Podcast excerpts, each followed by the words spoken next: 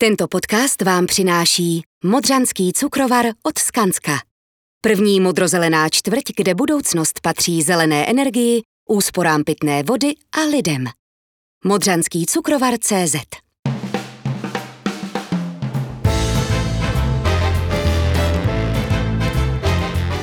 Ahoj, nazdar, dobrý den, kdekoliv zrovna posloucháte. Tohle je rádio Forbes a podcast Trojka s Petrem Šimunkem.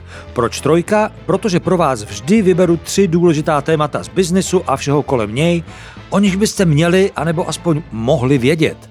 A kdo jsem vlastně já? Jsem Petr Šimunek a jsem šéfredaktorem časopisu Forbes, který už dávno není jenom časopisem, ale značkou všeho, co se týká biznisu, podnikání, inspirace, a naše hlavní motto zní: život je bohatý.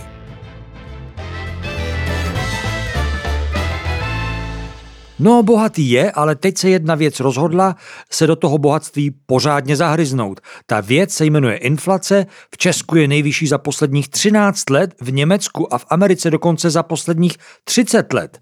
Podíváme se, co dělá s vašimi penězi i vašimi dluhy. A podíváme se taky na to, jaký dům je teď v Česku nejkrásnější a jak se u nás vlastně staví. Ale pozor, tohle jsou přece jenom dvě témata a ne tři. Pravdu máte. Jeden z našich hostů totiž těsně před nahráváním přišel o hlas a my tím o jedno zajímavé téma. Ale nebojte, my vám ho přineseme hned, až se mu hlas vrátí. Takže trojka, co je dvojka, právě začíná. A trojka, i když dvojka, odhalí vše. Když jsem jel dnes ráno z Brna po dé jedna, tankoval jsem benzín a ten mě stál čtyřicet dva korun padesát halířů za litr. Před rokem stál plus minus o deset korun méně, řečí oficiální statistiky dokonce o dvacet šest procent. I to je odraz čísla pět celá osm, které udává růst cen v měsíci říjnu a které straší nejenom ekonomy a nejen v Česku. Rychlost a míra zdražování je dlouho neviděná a nevídaná a taky nevítaná. Inflace žene nahoru ceny, ničí úspory a vystřelila do nebes úroky. Lámou si s ní hlavu politici, lámete si s ní stoprocentně hlavu i vy a láme si s ní hlavu i šéf největší české banky, generální ředitel České spořitelny Tomáš Salomon. Hezký den, Tomáši. Krásný den, Petře, ahoj. Co pro vás znamená to číslo pět celá osm a nejrychleji rostoucí ceny za posledních třináct let? Co to znamená pro banku, kterou vedeš? No, já musím říct, že nám se to samozřejmě projevuje i na té naší nákladové bázi, to znamená i nám jako bance s poměrně vysokými náklady, když to vezmu v té absolutní částce, tak inflace zvedá to, co platíme za služby.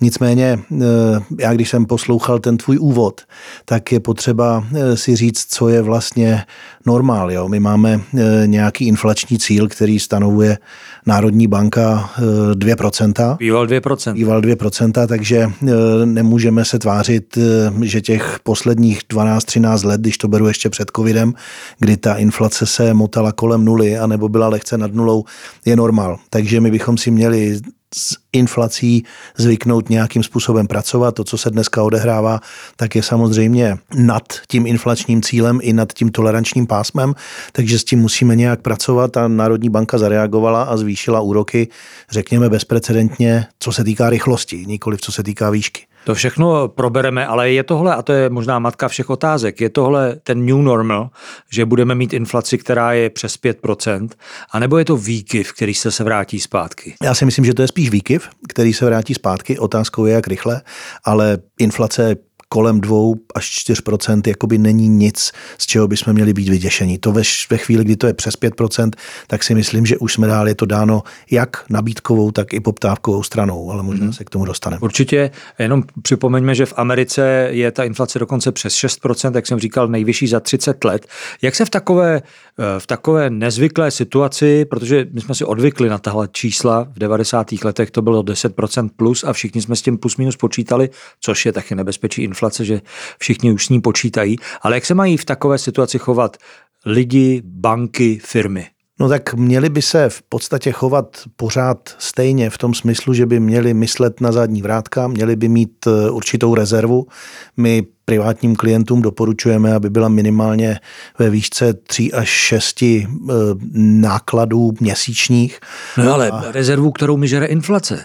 No jo, ale právě pro nečekané výkyvy, a my jsme těch černých labutí za poslední dva roky už viděli kolem sebe víc a já si bohužel myslím, že nejsou poslední, takže tato rezerva je důležitá a cokoliv, co je nad rezervu, tak rozumně investovat a snažit se s tou inflací bojovat, ale je to potom velmi individuální podle toho, v jakém stádiu životního příběhu se zrovna nacházíte a jestli jste mladá rodina anebo jste senior, který by si chtěl užít aktivního života, co možná nejdéle. Tam jsou to velmi individuální příběhy. Já jsem bohužel obojí. Když se vrátím k tomu, co jsi říkal, že, že vy očekáváte další černé labutě, to je jenom tušení, anebo no, no se nedá naplánovat? No nedá se to naplánovat, ale já, já to spíš beru jakoby empiricky. Na spoustě konferencí, které pořádáte nejenom vy, jsme posledních pět až sedm let slyšeli, jak se ta prediktabilita, ta schopnost se podívat, jako co je před námi, snižuje. Mm. Teď jsme to párkrát zažili na vlastní kůži, tak bychom se neměli divit, že to, co jsme říkali, že velmi pravděpodobně nastane, se skutečně děje. A já si myslím, že ta schopnost na to reagovat a reagovat bez, pokud možno bez hysterie a bez emocí, je taky jakoby součástí e, zvládání tady těchto těch jakoby tlaků a, e, a změn, které kolem nás se odehrávají. Tohle je asi to new normal, že kolem nás bude čím dál tím méně jistoty a stability. Ty jsi to, Tomáši, sám řekl, centrální banka zareagovala rychle, zvýšila úrokovou sazbu, ale ona ji zvýšila nejenom rychle, ale i hodně. Nejvíc za dvacet čtyři let, jestli to dobře počítám. No já jsem tím rychle myslel právě to, že relativně hodně, ale když si vzpomenete, tak těsně před covidem v prvním kvartále dvacet dvacet, dvacet devatenáct byly úrokové sazby dvě celá dvacet pět. Teď je máme dvě celá sedmdesát pět, takže já tvrdím s troškou nadsázky, že Národní banka tím zvýšením vlastně jenom dala nohu z plynu. Mm-hmm. Vrátila se zpátky. Nemyslím si, že by začala jakoby extenzivně brzdit. Já si myslím, že cena peněz mezi dvěmi a půl a třemi procenty je taky normální a správná, protože každé zboží, včetně peněz, má svoji cenu. A uvidíme, co dál, jestli se podaří, protože asi se všichni shodujou, že okamžitý vliv na inflaci to mít nebude, ale to, když ta Národní banka dá nohu z plynu a vlastně trošku normalizuje, protože bavíme se o reálných sazbách. Jo? Reálné sazby jsou potom právě po odečtení hmm. jakoby od té inflace a tam pořád ještě jakoby uh, si myslím, že jsme na tom jako relativně dobře, jo? Ale uh, já skutečně neadoruju jakoby vysokou inflaci. Věřím, že se někde kolem druhého poletí začneme vlaset zpátky, ale já jsem přesvědčený, že je to tak fifty fifty, že polovina té inflace je drivována vlastně domácí spotřebou, poptávkou, která by the way teda stála za sedmdesát procent růstu našeho H D P. Mm-hmm. A ta druhá půlka možná tím neustále omílaným jako nabouráním dodavatelských řetězců celosvětových a tam to úplně jakoby pod kontrolou nemáme. Ale to, co my vidíme na účtech firem a domácností, tak v té covidové době skutečně jakoby významně narostly depozita a v té těsně post-covidové, byť jako z dnešního pohledu si pojďme říct, že ještě úplně přesně nevíme, kdy nás to opustí, pokud nás to opustí, tak vidíme velké oživení poptávky. Takže jsme si to udělali sami tím, že jsme byli hladoví? No do značné míry. Vemte si, že prostě za tou inflací stojí nejenom nárůst cen zboží, ale hlavně služeb. Ty služby drivujou a tam teda žádné čipy ani jako nabourané dodavatelské řetězce jako zatím nejsou. Samozřejmě energie a všechny ty vstupy, které do ceny služeb vstupují, tak drivujou tu cenu nahoru, ale nechci nikomu sáhat do svědomí. Myslím si, že každý obchodník, když vidí, že má šanci zvednout ceny, tak to velmi rád udělá a ta poptávka samotná teda je za tou inflací velmi. A když se ale podíváme jenom na to, že dovozní ceny právě paliv jenom v říjnu stouply o devadesát procent, tak se to někde musí pro, projevit a není to jenom... Bezesporu, bezesporu a to je jakoby ten globální fenomén, protože tam to velmi často bývá nazýváno perfektní bouří, takovou tou perfect storm, kdy se potkaly trošku utažené kohoutky plynu z Ruska s tím, že nefouká v Severním moři a s tím, že prostě se dalo prostě spekulovat a dá možná na cenu emisních povolenek a tohle všechno dohromady jakoby dělá s cenama energií to, co se zrovna kolem nás děje. To není určitě dobrá zpráva a i tady věřím, že se budeme vracet na nějakou úroveň, která rozhodně teda nebude na té úrovni, na kterou jsme byli zvyklí. Takže snad aspoň trochu s nadějí se můžeme dívat do roku dva tisíce dvacet dva, ale co to zvýšení sazeb centrální banky dělá se sazbami třeba v České spořitelně? Co to, když to vemu čistě spotřebitelsky, co to udělá s hypotékami, které byly nebo které jsou před novou fixací? No, já si myslím, že i to, co jsme zažívali na tom hypotečním trhu v posledních dvou letech, bylo i pro nás nečekané, protože ten boom a takový ten bezpečný přístup, ať už investic, anebo koupy nové nemovitosti, vyhnal množství hypoték a objem hypoték, které se poskytovaly na trhu do obrovských výšin, ale my už v podstatě tři, čtyři roky radíme klientům takzvané dlouhé fixace. Mm-hmm. Naše portfolio v těch posledních letech je skutečně z více než padesát procent tvořeno hypotékami, které jsou zafixovány na osm až deset let. Aha. Ty dlouhé peníze byly relativně levné a my jsme skutečně, a spousta klientů na to dala, naštěstí na tu radu, takže my e, nevidíme jakoby tu otočku v následujících dvou, třech letech tak dramatickou. Jsou tam samozřejmě klienti a takých není málo, kde se jim ta fixace bude měnit a tam je potřeba se připravit na to, že ty ceny hypoték anebo peněz vůbec budou vyšší a uvidíme, jakoby, jak se ty křivky budou dál vyvíjet, protože já si myslím, že to bude takovej velbloudí hrb trošku, že ty ceny těch peněz nebudou e, kolem tři až čtyři procenta až tak dlouhodobě, ale uvidíme, jestli se nepletu. To, na co bych chtěl upozornit, je, že neexistuje průměrný klient. Jo. Si musíme dát bacha, je tady poměrně velká skupina obyvatel a i firem, které tady tím bez té rezervy, o které jsem mluvil před chvílí, de facto narážejí do zdi. Hmm. A my se musíme postarat, aby se ty nůžky sociální koheze nerozevřely ještě víc. O to, aby se jim podařilo tu zatáčku vybrat. Jo. To je spíš otázka pro politiky než pro bankéře. No taky, ale já si myslím, že banky tam můžou sehrát konstruktivní roli. My musíme vidět, jako by ten problém toho klienta e, realisticky a pokud to jenom trošičku jde, dobře mu poradit a pomoct a neustále zdůrazňovat, že ta rezerva tříměsíční je správná. Chápu to, pomáhat. Tak, chápu to, že ta pomoc může být taky, že, že tolik nezdražíte? Takhle, my nejsme charita a tudíž ty tak. peníze nemůžeme rozdávat. Tenhle, toho, tenhle pořad se strašně poslouchá ve Vídni, takže... Jednat s, s péčí řadného hospodáře, ale například jsme, a myslím si, že to v podstatě dělají všechny banky, zvýšili úroky na spořících účtech, dají se sjednat nějaké terminované účty. Já znovu opakuju, to nejsou nástroje, které by porazily inflaci, ale minimálně můžou zmírnit její dopad, jo. No a když jsme u toho, co to dělá s bankou, kdy ta inflace je takhle vysoko a lidi hledají najednou nové přístavy, kam ty peníze můžou dát.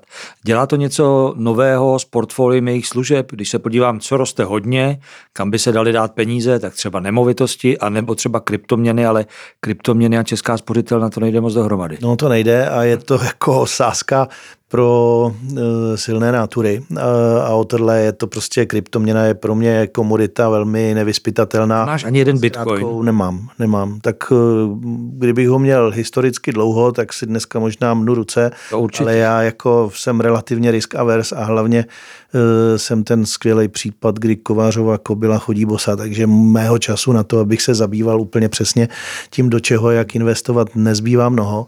Já ale chci upozornit ještě na jednu věc. My máme, když se podíváte na skladbu depozit a na, na poměry, kolik mají lidé peněz v České republice v investicích různého typu, tak zaostáváme. Jakoby za Evropou a už vůbec za, za, za globálním pohledem. Naše peníze Takže jsou trochu líný. Jsou líný, můžeme tomu říkat konzervativní, ale já si myslím, že i tady tohle se musíme naučit a my budeme strašně pomáhat tomu, aby se lidé naučili s investicema pracovat, aby si uvědomovali, že investice nesou sebou riziko, ale je to jako s každým dobrým hospodářem. Když se o svůj majetek, Petře, aktivně nestaráš, tak ti chátrá. Jo? A já si myslím, že tady je potřeba si uvědomit, že lidé se o svůj majetek, včetně peněz a úložek, musí aktivně starat. Bude v tom aktivní je Česká spořitelna, že jim bude něco aktivně nabízet? Bezesporu. Bezesporu. My si samozřejmě musíme dávat pozor na to, jako jaké rady a, a jak lehkou navigaci těm lidem dáme, proto budeme v souladu s regulací zjišťovat jejich rizikové profily a ptát se jich, jak jsou, na jak dlouho vlastně ty investice plánují, ale budeme, no a už to děláme. Vnímáte tedy, že pro lidi tohle je nejistá doba a, a najednou očekávají, že jim možná ten uh, jejich uh, osobní bankéř zavolá? Tak my nežijeme ve vzduchoprázdnu, my jsme velmi těsně spjati s tím, jak se té společnosti a jednotlivcům daří, takže je v našem zájmu, aby jsme v té nejisté době působili spíš jako relativně bezpečný a důvěryhodný přístav a radili lidem, jak se vypořádat, jak s technologickými novinkami a aby digitalizace a všechny ty uh, digitální vymoženosti byly spíš dobrým sluhou než špatným pánem, ale zároveň jako radit a pomáhat jim, aby tu finanční stránku života zvládli co možná nejlíp. To je naše poslání. Tak se těším na telefonát od osobního bankéře. To byl Tomáš Salomon, generální ředitel České spořitelny a mimo jiné taky jeden z dvaceti jedné nejinspirativnějších šéfů České republiky, tak jak jsme je vybrali v nejnovějším Forbesu. Tomáši, díky, že jsi přišel. Taky děkuji, díky Petře. Nejpovedenějším architektonickým dílem letošního roku je rekonstrukce hradu Helfštín, která si odnesla letošní českou cenu za architekturu. Proč vyhrál letos hrad? Jak může vlastně středověký hrad vyhrát architektonickou cenu v roce dva tisíce dvacet jedna? A jak krásně se v Česku kreslí a staví domy? O tom všem si budu povídat s architektem s registračním číslem nula nula šest set osm, jinak také předsedou České komory architektů Janem Kaslem. Dobrý den, Honzo. Ahoj, zdravím tě. Jinak to bylo skoro bondovský. No, sedmička tam chyběla kousek. Jaká byla ta letošní cena, česká cena za architekturu, o níž rozhoduje mezinárodní porota? Měla hodně práce, musela vybírat z hodně a dobrých projektů? Podle vyjádření předsedy poroty Joši Grabmana, ano, protože oni vybrali třicet nominací. Ty nominace všechny byly, a mohu to soudit tak z posledních třech ročníků, kdy jsem u toho blíž, ty všechny nominace byly velmi kvalitní. Když to teď trošku přeženu zlehčím, tak se nedivili, že něco nominovali, protože ta nominace se vždycky dělá online, jenom na dálku. Není šance obět sto sedmdesát staveb, který byly přihlášený. Tak vybrali třicet a zatím asi stáli i po tom, co vybírali ty finalisty. A z těch třiceti vybrali sedm finalistů. Jeden z nich je vítěz, to je onen hrad. A pak tam ještě dali dvě zvláštní ocenění. Čestná uznání, můžeme říct česky, která si zasloužila ocenit, i když nejsou typickou stavbou, která je v té kategorii hodnocená. Kromě toho my tam ještě vydáváme, máme šest cen partnerů, je tam třeba Ministerstvo průmyslu a obchodu, je tam Ministerstvo pro místní rozvoj. Ten večer byl pro mě úplně nejlepší ze všech večerů, co byly zatím. Neříká se to tak vždycky o tom poslední? Ehm, já musím říct, že ne. On ten předposlední byl online, to bylo složitý, to byla velká švanda, to jsme si zažívali takovou, jako jsme jezdili s Davidem Vávrou, jsme jezdili autem a, a pak to donášeli. To byla asi sranda jiného druhu, ale ten večer byl skutečně výborný, těch cirka tisíc lidí, kteří tam nakonec přišlo a všichni měli testy, očkování, bylo to naprosto bez dopadu na epidemickou situaci, či opačně epidemická situace nás moc neovlivnila, tak byli spokojení, byli nadšený. Pojďme si říct, pojďme si představit toho vítěze. Jak jsem říkal, jak může středověký hrad vyhrát architektonickou cenu v roce dva tisíce dvacet jedna? Autoři, abychom je zmínili, ateliér AiMrek Pospíšil a Martin Karvík vlastně velmi pětně a pokorně přistoupili k středověký památce. On je to, někdo říká druhý, někdo třetí největší hrad v České republice. Po Pražském hradě. Po Pražském hradě, samozřejmě nechci dělat toho soudce. A tohle je palác, to je vlastně část toho hradu, toho komplexu. Jsou to ruiny, jsou to zdi s dírama. A oni dostali zadání umožnit, aby se ten, ta památka dala navštěvovat, aby tam byla, mohla být nějaká expozice, aby to nebyly jenom zdi, jako když chodíš po okolí. Torzo. Torzo. A teď samozřejmě mokrovský přístup devatenáctého století byl ten, že se tam dostaví pseudogotická střecha, udělá se to, jako by to bylo tenkrát někdy postavený, což je samozřejmě překonaný přístup. A díky památkářům, teď je fakt budu chválit, díky Národnímu památkovému ústavu, ředitelce památkové radě Národního památkového ústavu se povedlo prosadit novodobí dostavby, doplňky, vestavby, které vlastně zvenku nejsou vidět, protože ty střechy jsou jako zaatikový dovnitř, je to, je to skleněný, logika, aby tam šlo světlo. Jsou tam, na Helfštíně se dělají ty kovářský sympózia, takže pracují tam s kovem. pracují s kortenem, což je samokorodující železo, známý, velmi oblíbený materiál, kousek odsud na kotvě, třeba ho máme už dávno. A pracovali bravurně s detailem. Je to, já bych řekl, to trošku jako minimalismus v středověkým či renesančně pak upravovaným paláci hradu Helfštín. Takže rozhodně doporučuješ podívat se na Helfštín?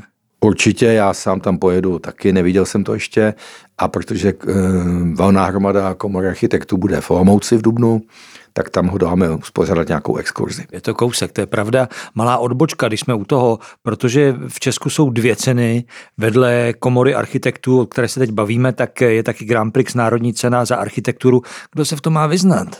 No, je to historický vývoj. V roce devadesát tři Alena Šramková stála u vzniku té Grand Prix. To byla cena, která, myslím, měla svoje upodstatnění, byla to první cena vlastně v těch devadesátých letech. Obec architektů, která byla naším vlastně jediným místem, kde jsme se po revoluci shromáždili, protože jsme byli někteří ve svazu architektů. Důvod byl jasný, moc dělat melouchy, protože se dalo, dalo s tím razítkem ze svazu, s tím průkazkou svazu dělat melouchy přes takzvanou architektonickou službu. Tak jsme se stali členy obce. Pak vznikla komora, přišel zákon, vznikla komora architektů. A další cena. No, to ještě ne. Dlouho to fungovalo a pak někdy, nebyl jsem u toho, přiznávám, že jsem se nějak zvlášť nezajímal o dění komory uvnitř. Někdy pak ta cena umřela, pak se nevyhlašovala chvíli, pak ji obnovili a někdy v roce jedenáct dvanáct, dva tisíce jedenáct dvanáct se domlouvali, že se obnoví, že se komora toho bude účastnit, což dává smysl. A prostě se obě party nedohodly. Nechci soudit, kdo měl větší vinu, slyším to z obou stran, z každý jinak. Protože my se s tím nakonec nějak srovnáme. V každém případě kolegové, mí předchůdci v roce šestnáct vypustili Českou cenu za architekturu a dali ale do vínku jednak tu mezinárodní porotu, která se nesmí opakovat, která neobsahuje český porodce, tudíž nejsme v malém českém rybníčku, nejsou to já bráchovi, brácha na mě příště. Dali tam vstup, který je, myslím, který až zpětně možná oceňuju. Nejsou tam kategorie, nevyhlašuje se rekonstrukce, novostavba, interiér, urbanismus, malá stavba, velká stavba. Hledá se nejkvalitnější regionální česká architektura. Skočím do toho, červem dvě ceny, zaplať pánbu, máme nějaké. Možná víc cen, tím líp, já nejsem proti. To, co je podstatné pro nás, pro biznis, ale i pro nás jako uživatele a člověka, který se dívá na to, co je kolem něj, je co oceňovat, jak, jak se teď staví v Česku. Staví se líp a krásněji než dřív? Já myslím, že se staví dobře už od devadesátých let. Jo. Určitě materiály a technologie v těch devadesátých letech se dají poznat, že to není ještě ono. Po roce dva tisíce se to razantně zlepšilo.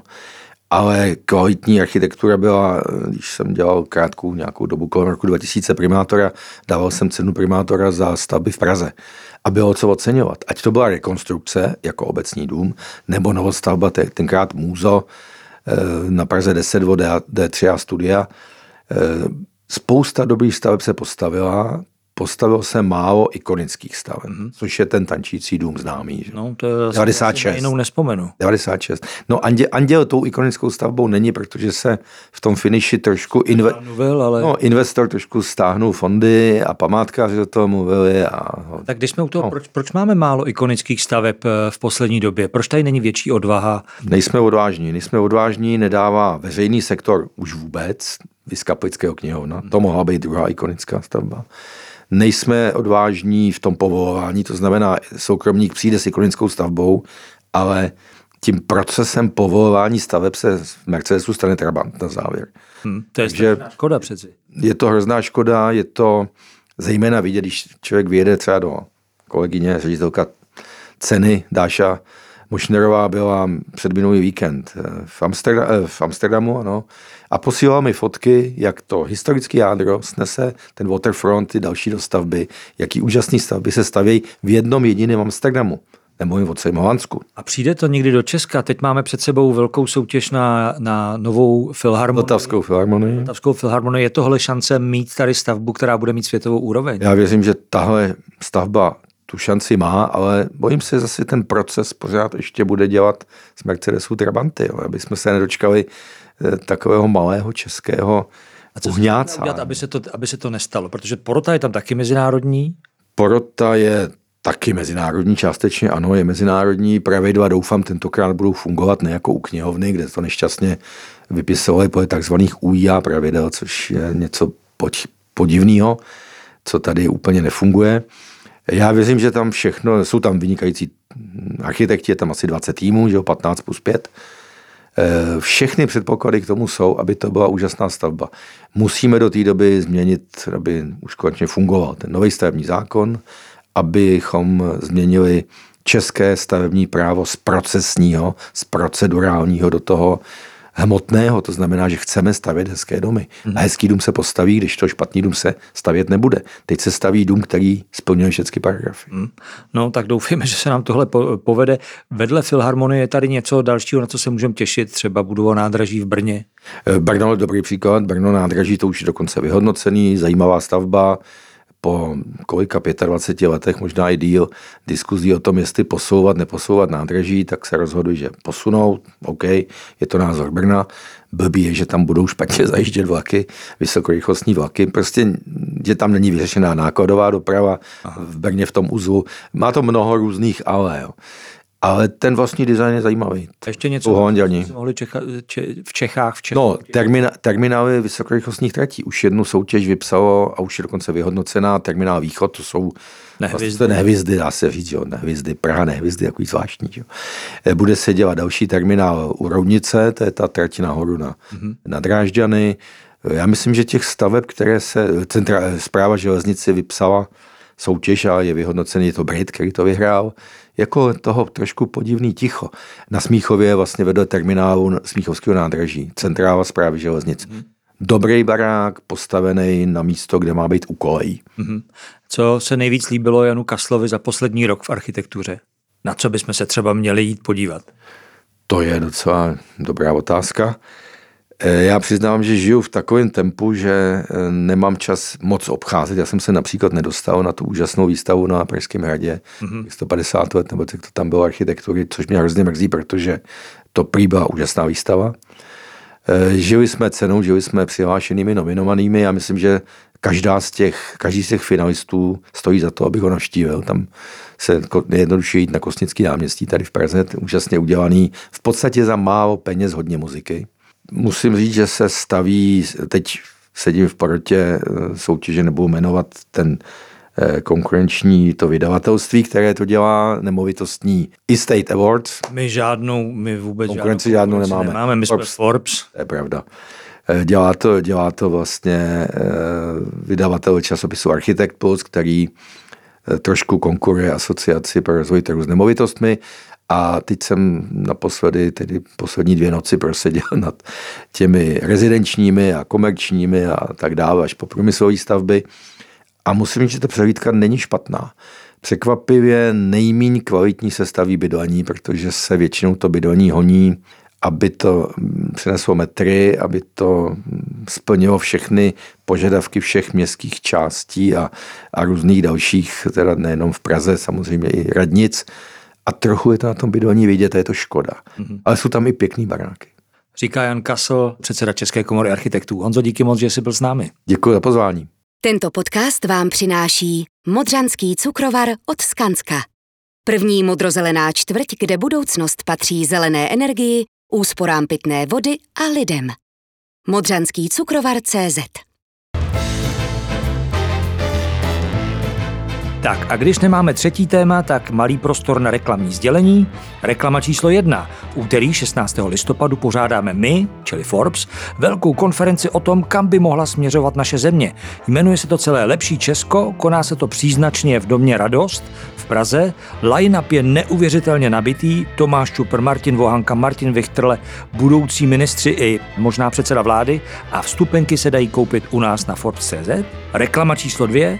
Venku v trafikách je nový Forbes s výběrem dvacet jedna nejinspirativnějších C E Os v Česku. Jednoho, Tomáše Salomona, už znáte a slyšeli jste ho, tak si skočte pro časopis, kdy? Teď. Teď. No prostě teď. A reklama číslo tři. Forbes udělal svůj první merch. Prostě něco, co sami vyrábíme s naší značkou a první kolaboraci s českou značkou. Výsledkem je Mikina Life is Rich ve spolupráci s brněnskou značkou Wolfgang. Edice je limitovaná, velmi přísně limitovaná. Prodává se u Wolfgangu v Praze a v Brně a brzo taky u nás na Forbes tečka cé zet. Tak, to je konec reklamy, konec trojky, co byla dvojka. Díky, že jste nás poslouchali. Zachovejte všemu se značkou Forbes přízeň a nezapomeňte, Life is Rich. Život je bohatý.